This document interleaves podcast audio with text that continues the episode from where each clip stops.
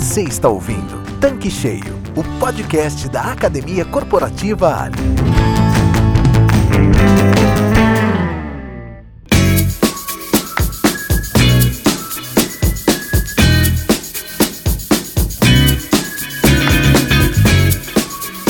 Olá, tudo bem?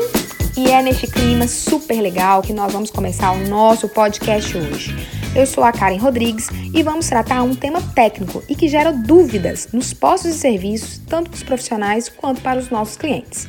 Quem é que nunca teve receio na hora de abastecer sobre qual produto recomendado para o seu veículo? E é por isso que estamos trazendo para a mesa 12 mitos e verdades sobre os combustíveis. Depois dessa, você não terá mais insegurança na hora de fazer a sua escolha. Pessoal, Antes de começar com o tema, eu quero compartilhar com vocês uma grande novidade. Em função da grande repercussão do nosso podcast, o Marcelo Borja, ele passa a integrar o nosso time do Tanque Cheio, compartilhando dicas super relevantes do nosso segmento. Oi, Karen, que bacana. Olha, eu fico muito contente. Não imaginava que fosse dar toda essa repercussão. Estou muito feliz é, com o que o tanque cheio está proporcionando de informação e conteúdo aí aos revendedores. E você me chamando novamente para fazer parte agora em definitivo né, do time aí do tanque cheio e eu estou muito feliz. Muito obrigado. Então, Borja, uma das dúvidas recorrentes dos nossos clientes na hora de abastecer é realmente entender o que de fato é mito e o que, que é verdade em relação a gasolina, etanol e óleo diesel. E a gente percebe também que tanto o revendedor quanto o próprio frentista, que é o profissional que tem que levar a informação para o meu cliente e passar segurança, também tem dúvidas sobre isso. Então, nós vamos discutir algumas informações do que, que realmente é mito, do que, que é verdade e esclarecer um pouco dessas informações técnicas para quem está nos ouvindo.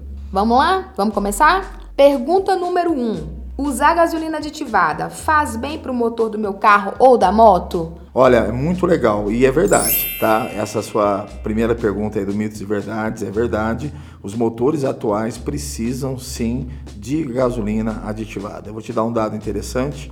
Na década de 80 para cá, os motores evoluíram. Hoje, a nossa frota nacional, 81% dos carros circulando tem menos que 15 anos. Então, são motores que estão com maior taxa de compressão, são motores que estão esquentando mais, são motores que precisam de eficiência energética, ou seja, fazer mais quilômetro por litro. E a gasolina aditivada, ela tem propriedades detergentes e dispersantes que trazem o motor o mais próximo possível do quando ele era novo. Então, a sua questão, ela é verdade, não é mito não. Faz bem para o carro ou moto utilizar a gasolina aditivada. Pergunta número 2. Gasolina aditivada rende mais que a gasolina comum? Isso é mito ou verdade? Isso é verdade. A gasolina aditivada, ela realmente rende mais que a gasolina comum. É, muita gente fica em dúvida, assim, ah, eu vou abastecer com a comum ou com a aditivada.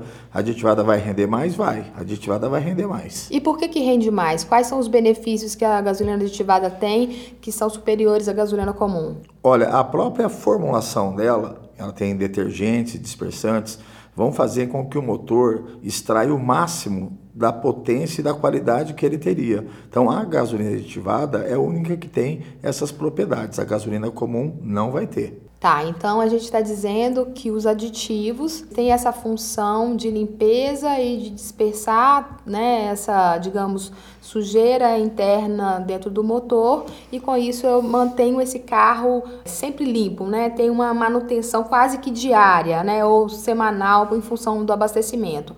Você acredita que seria só colocar gasolina aditivada ou esse cliente ele também precisa manter uma manutenção em dia? O que, que você sugere para essa pessoa que está nos ouvindo aqui agora? Práticas simples, mas que vão dar resultado utilizando a gasolina aditivada. Calibrar pneu, fazer a troca de óleo no período recomendado pelo manual do fabricante, É, então são pequenos detalhes na manutenção do carro, o hábito de dirigir. Eu entendo que alguns lugares onde é muito quente, você precisa lá ligar o ar condicionado. Mas quando você usa o carro com o benefício do ar condicionado, você vai consumir mais combustível também. Isso é comum. E tem um detalhe muito interessante. Se você pegar o carro para rodar numa estrada em velocidade de cruzeiro, velocidade constante, o seu consumo também vai ser menor.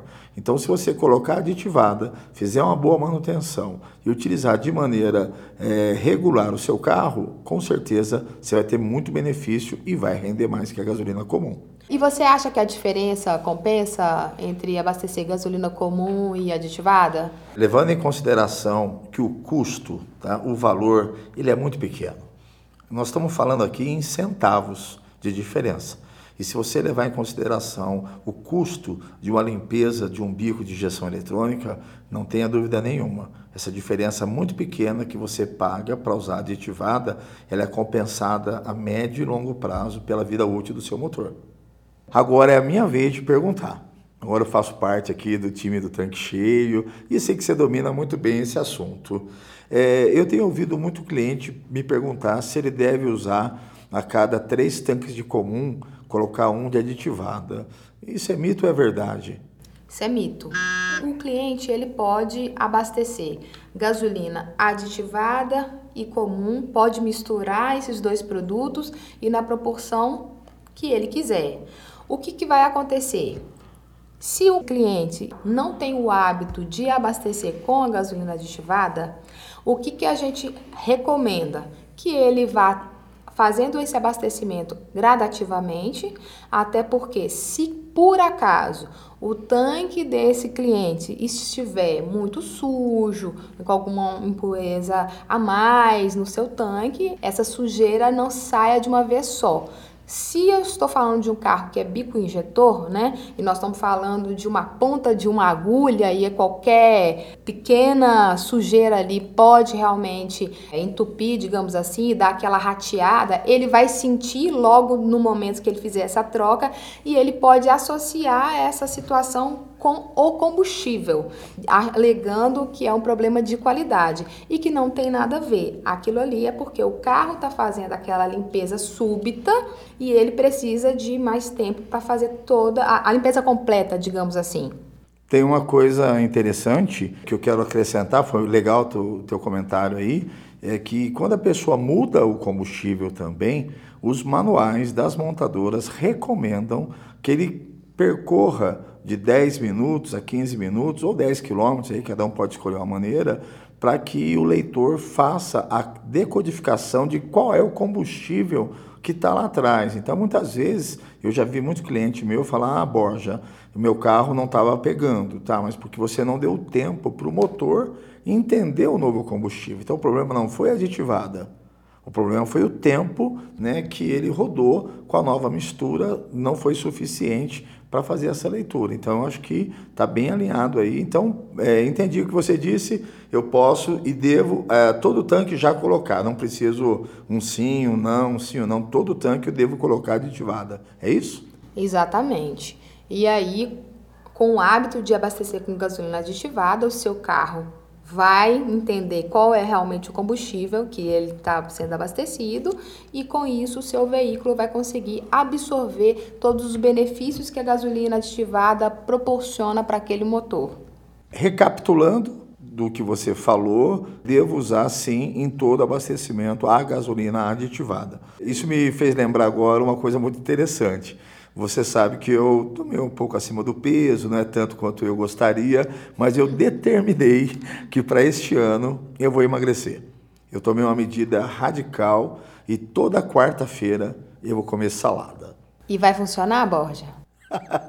Ó, só na quarta não. É a mesma coisa a gasolina aditivada. Colocar um tanque a cada três ou quatro abastecimentos só vai fazer o carro sentir falta. Como eu, com certeza, na quarta-feira vai ser um dia que eu vou sentir muita falta de comida. Então, gente, eu acho que essa era uma dica que a gente queria deixar para vocês nesse podcast. E abasteça com gasolina aditivada. Você só tem a ganhar. Pergunta de número 4. Só usar gasolina no carro flex vicia o motor? É mito ou verdade? Isso é um mito. Os motores modernos foram concebidos, os flex, para trabalhar com qualquer mistura, com qualquer proporção. Não há sentido em você ter medo de usar aditivada achando que vai viciar o motor do carro. Você pode colocar 30 litros de comum com 10 litros de aditivada. Se você quiser mudar, já que o motor é flex, para outro combustível, no caso o etanol, você também pode mudar sem problema algum. O motor não vai ficar viciado. Essa condição de vício é muito humana, né? Os motores não têm esse grau de evolução. Eles estão modernos, mas não tão modernos. Então não há problema algum em mudar o combustível depois de um determinado tempo utilizando a gasolina aditivada. Bacana. A gente já esclareceu várias dúvidas dos nossos ouvintes sobre gasolina, mas a gente também percebe que tem muitas dúvidas sobre o etanol. Vamos para a nossa quinta pergunta e falar um pouco mais sobre esse assunto? Pergunta de número 5. Etanol gasta mais que a gasolina? Isso é mito ou verdade? Olha, isso é verdade. Posso dizer que isso é verdade com uma consideração química agora, vamos falar quimicamente falando, ah, o poder calorífico do etanol é menor que o da gasolina. Eu vou dar um exemplo bem prático aqui para os nossos ouvintes poderem entender. Se eu colocar um litro de gasolina num carro, ele pode rodar 10 quilômetros. Se eu colocar um litro de etanol nesse mesmo carro, ele vai andar 7 quilômetros. Ou seja, o etanol tem 70% do poder calorífico e energético da gasolina. Então, é, não é que ele gasta mais, é verdade que ele acaba consumindo mais, mas em função, se comparado à gasolina, realmente ele vai fazer somente 70% do que eu faria com o litro de gasolina. Então, diante do que você falou, Borja, é interessante o cliente avaliar na hora do abastecimento qual o combustível que vale mais a pena. Seria isso? Seria isso, e é importante que o posto informe ao consumidor. Alguns municípios brasileiros, em forma de lei, pede que tenha um adesivo. A equipe, né, os vendedores de pista, também tem que saber fazer essa conta dos 70% para poder orientar o cliente. Muitas vezes o cliente não sabe e o vendedor de pista ali na hora pode mostrar para ele, senhor, hoje o etanol está mais vantajoso. Agora, há uma opção pelo etanol em relação à gasolina, as pessoas que entendem que é um combustível renovável, que é uma fonte limpa né, de energia. Então não é só a questão da paridade, a gente chama de paridade essa equivalência. Alguns consumidores, mesmo ela estando não vantajosa financeiramente, eles optam né, por uma questão até de meio ambiente pelo etanol, né, um combustível aí sustentável e renovável. Boja, quando você fala sobre esse cálculo, é, eu, eu, acredito que muita gente ainda tem dúvida na hora de fazer essa conta. Você pode explicar para a gente melhor como fazer esse cálculo? Posso. Olha só, é, eu vou dar um exemplo. Se a gasolina comum estiver sendo vendida a R$ 4,89 o litro, você pega a calculadora, R$ 4,89, aplica 70%, ou seja, é vantagem para o consumidor se o etanol estiver até 3,42 o litro, ou seja, 70% do valor da gasolina comum, que a gente usa ele como pauta, né, como base. Então, 70% de 4,89 é 3,42. Qualquer coisa nesse patamar ou abaixo é mais vantajoso para ele colocar o etanol como combustível. Pergunta de número 6. Etanol deixa o carro mais potente que a gasolina comum? Mito ou verdade? Olha, é, isso é verdade. Você tem que entender, e a gente vai falar um pouquinho agora da questão de octanagem. Octanagem é a resistência à autoignição, ou seja, dentro da mistura da câmara de combustão, o etanol ele tem por volta aí de 107 até 110 octanas. Só para fazer um comparativo para o nosso ouvinte entender, a gasolina tipo C comum ela tem 87 octanas. A gasolina tipo C Premium, ela tem 91 octanas. Então o etanol, ele tem 110, 107, 110 octanas.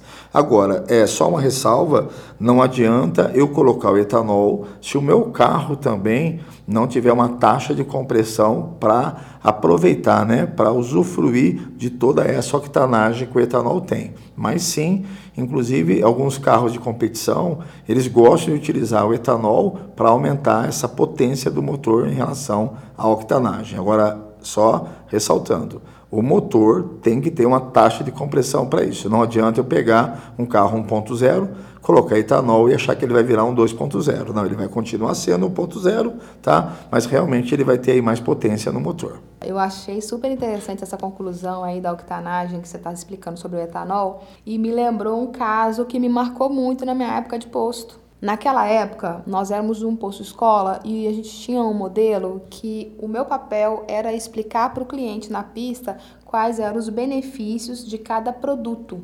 E aconteceu um caso que assim me marcou demais. Eu sempre conto isso nos treinamentos que foi um cliente que tinha acabado de comprar um carro. Ele estava super empolgado, tinha acabado de sair da concessionária e assim, né, no calor da emoção, parou no posto Ali, parou na bomba de gasolina premium. Eu imagino, né, que ele pensou assim, vou colocar o melhor produto. Na cabeça dele era gasolina de alta octanagem. Só que o carro dele era o Palio 1.0.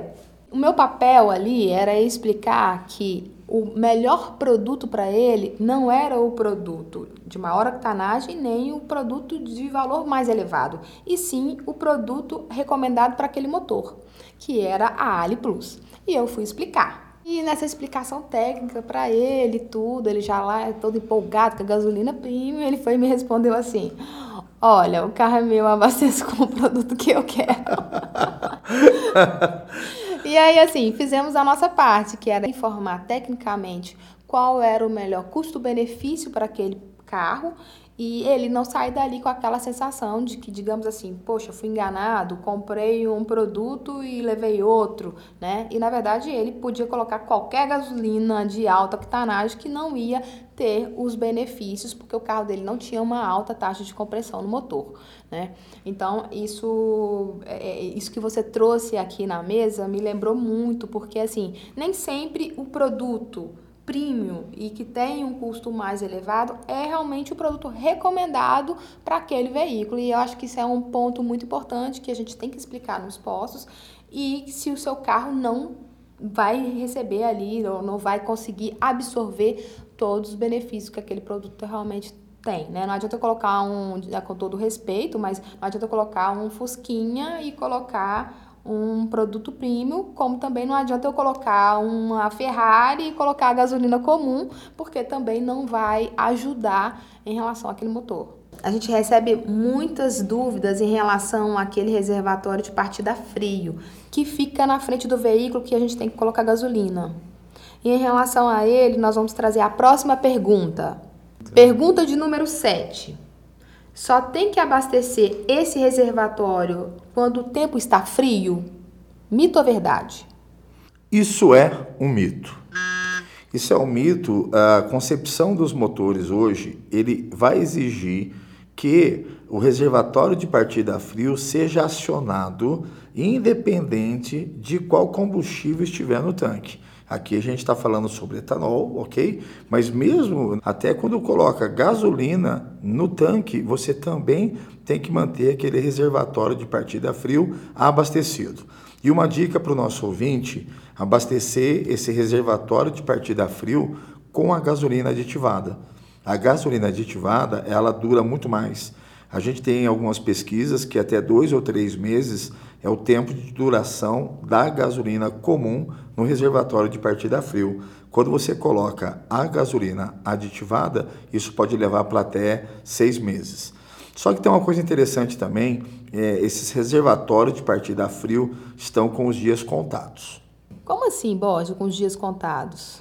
A partir do ano de 2017, a concepção da injeção de combustíveis no carro também mudou a gente está utilizando agora um novo conceito chamado injeção direta. Então, muitos veículos, desde 2017, já não vêm mais com aquele reservatório de partida a frio. Ou seja, esses novos carros, principalmente 1.0 com três cilindros, é, eu vou dar aqui um exemplo, o TSI, é turbo com injeção estratificada. Então, literalmente, eles estão com os dias contados. Esses novos veículos 1.0, 3 cilindros, já não vem mais com aquele reservatório de partida frio. Mas hoje, se o seu carro é flex e você utiliza etanol, você tem que abastecer o reservatório de partida frio, mesmo que a temperatura não esteja fria, ok? Eu acho que essa resposta foi muito esclarecedora é uma dúvida recorrente de muitas pessoas, principalmente pessoas que moram em cidades que a temperatura é menor, né, mais frio, e como São Paulo, por exemplo, né? Mas nós não podemos esquecer norte e nordeste do Brasil.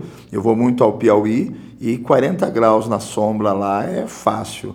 Então, mesmo em estados onde a temperatura é mais elevada, esse reservatório de partida a frio, porque a frio não é a frio o tempo externo, a frio é que o motor está frio. Pergunta de número 8. Etanol que é vendido nos postos não tem água? Mito ou verdade? Isso é mito. O etanol é comercializado nas bombas, ele tem água.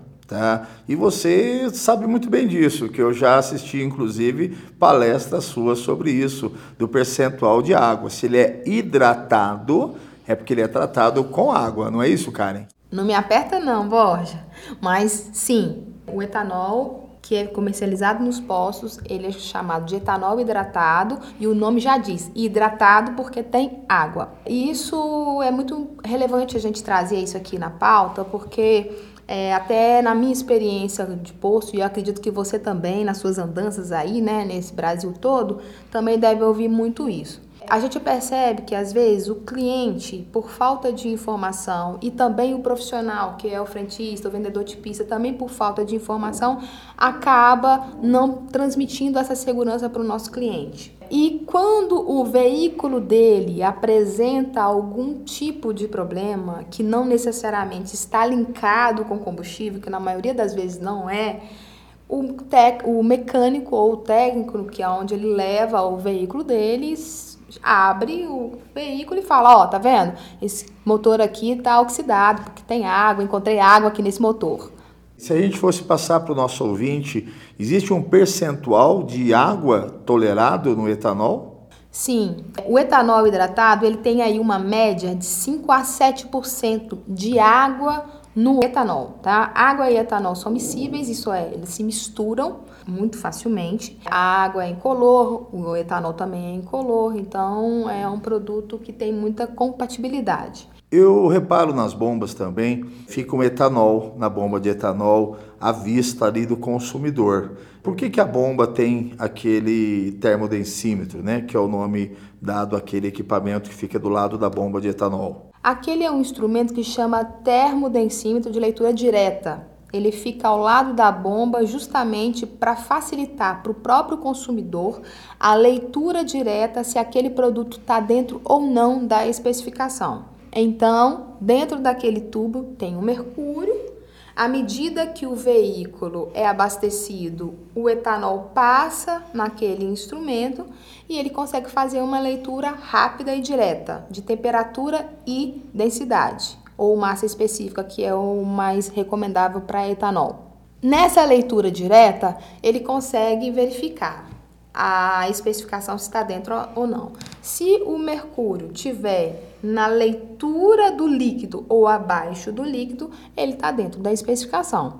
Se ele estiver acima do líquido, no nível, né, significa que ele está fora da especificação e aí o próprio consumidor já consegue identificar. Então, pelo que eu entendi, o próprio vendedor de pista pode fazer a análise do etanol, mostrando para o cliente se está conforme ou não. É bem simples, é isso mesmo? Isso mesmo. O frentista pode utilizar deste meio para mostrar para o cliente e também pode convidá-lo para fazer um teste de análise de combustível, seja ele qual for, é, mostrando outras informações técnicas também para o consumidor. Entendi. Então, recapitulando, é normal então o etanol ter água, é isso mesmo? Exatamente, porque essa água ela vem da cana de açúcar. Aqui no Brasil a gente extrai o etanol da cana de açúcar e essa água ela vem deste processo. À medida que vai sendo fermentado e que vai passando pelo processo bioquímico até chegar então no etanol, fica esse percentual de água. Apenas como uma informação adicional, a gasolina que também recebe etanol é um outro tipo de álcool é o etanol anidro, aquele que não tem presença de água, já que gasolina e etanol não têm afinidade, não se misturam, ok? Bom, gente, já falamos sobre gasolina, falamos sobre etanol e agora vamos falar sobre óleo diesel. A pergunta de número 9. O diesel S10 é melhor que o S500? Mito ou verdade? Olha, é mito. O diesel S10 não que ele seja melhor que o diesel S500. Vai depender muito do tipo de veículo que vai usar esse produto. Por exemplo, o diesel S10, a letra S, é de sulfur, de enxofre, tá? na tabela periódica. Então é um diesel que só tem 10 partes por milhão de enxofre. E o diesel S500 500 partes por milhão de enxofre para veículos mais pesados. Tanto o S10 quanto o S500 têm uma adição de 12% de biodiesel. Lembrando que esses 12% é nessa data de gravação do podcast. Isso pode aumentar conforme determinação da legislação vigente. O objetivo é ir aumentando mesmo o teor de biodiesel no diesel, porque o biodiesel não polui o meio ambiente. Então, essa realmente é a intenção, que aos poucos vai aumentando. Para complementar a sua informação, a Agência Nacional do Petróleo determina a quantidade, mas quem aplica, quem coloca o biodiesel é a Petrobras quando ela fornece o diesel, ok? Ela fornece o diesel puro e as distribuidoras adicionam esse percentual de biodiesel aprovado aí pelo governo. E também vale ressaltar que o diesel S10 ele é utilizado em metrópoles, em capitais que têm um maior fluxo de veículo, onde a poluição ela é maior. E a tendência é o diesel que tem mais enxofre, ela ser considerado um diesel mais rodoviário. Perfeito, é isso mesmo. Pergunta de número 10. Caminhonetes e caminhões a partir de 2012 devem usar somente o S10? Mito ou verdade? Verdade. O Brasil, a partir de 2012, ele já estava aderindo aí a um protocolo, ele é signatário do Proconv. O Proconv foi um movimento global, tá? onde os veículos é, teriam que ter mais eficiência energética, ou seja, render mais quilômetro por litro, mas também poluir menos. E para poluir menos, os veículos a diesel estão diretamente ligados a isso. Os veículos produzidos a partir de 2012 que utilizarem o diesel S10 vão estar poluindo menos, eh, vão estar contribuindo aí com o meio ambiente. Agora, é importante reforçar que o contrário eu não posso. Eu não posso pegar aí um veículo de 2015 e colocar o diesel S500. Agora eu posso colocar o diesel S10 num veículo produzido aí até 2010, 2005 ou para trás de 2012. Então você está dizendo que antes de 2012 eu não posso utilizar o S10 nos veículos mais antigos? Não, você pode. O que você vai ter que tomar é alguns cuidados. O diesel ele tem uma tendência a juntar água, tá? E essa água ela sempre vai ficar na parte de baixo do tanque. Você imagina então um caminhão, uma caminhonete muito antiga, tanta água que juntou ali, ela pode ter feito ferrugem, sujeira nesse tanque. Então, a minha orientação como especialista é que ele faça uma limpeza do tanque, os veículos anteriores a 2012, para que daí, a partir dessa limpeza no tanque, ele possa receber o diesel S10.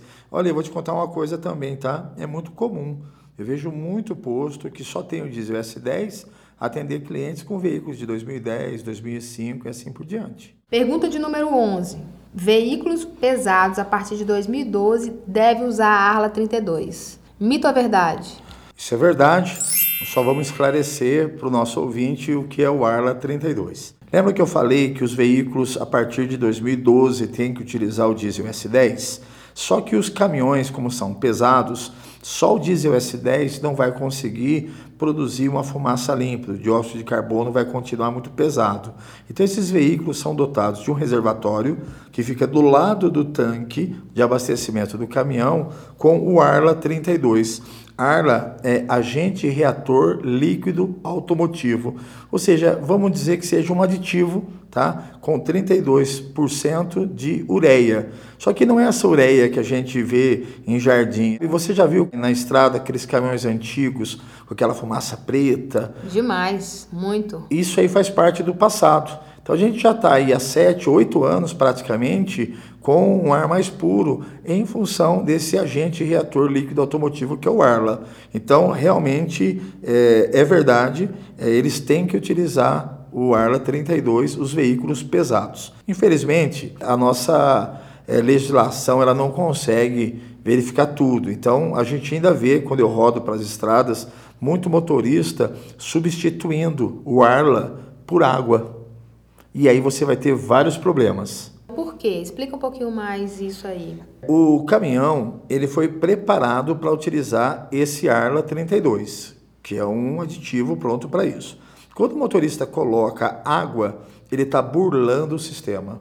E burlar o sistema, o caminhão dele vai perder força, vai poder travar, não vai entregar aquela fumaça bacana que eu tinha te comentado uhum. quando ele tem esse agente reator.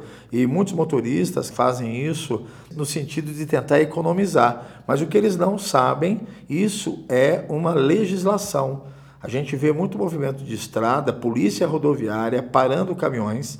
Eles têm inclusive um equipamento para verificar se aquele caminhão está colocando água ou Arla, se ele estiver colocando água, ele comete aí um crime ambiental. É muito sério isso. Veja bem, a gente escuta muita coisa nesse nosso mercado e que acaba gerando muitas interrogações.